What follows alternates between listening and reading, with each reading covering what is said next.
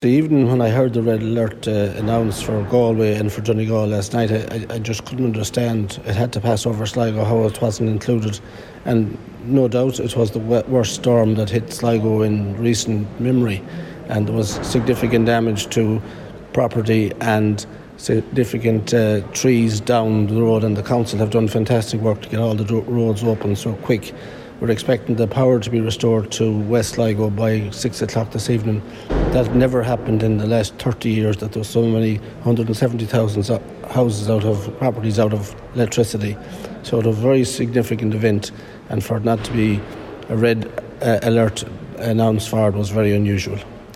Obviously, Met Éireann would have had their reasons for not putting Sligo under that red alert, but similar, similarly, tomorrow, uh, another storm set to make landfall in Ireland. Again, we see Donegal and Mayo issued an orange alert, and the likes of Sligo Leitrim on yellow. Yes, and again, I think people should be advised, uh, you know, properly, and because the storm that has just passed has done so much damage, there will be other trees that have been weakened by the storm and will fall with uh, lesser wind that is coming in the future in the, in the near, next few days. So I would advise everybody to take much care, and I think that a red alert should be for the whole northwest for the coming few days.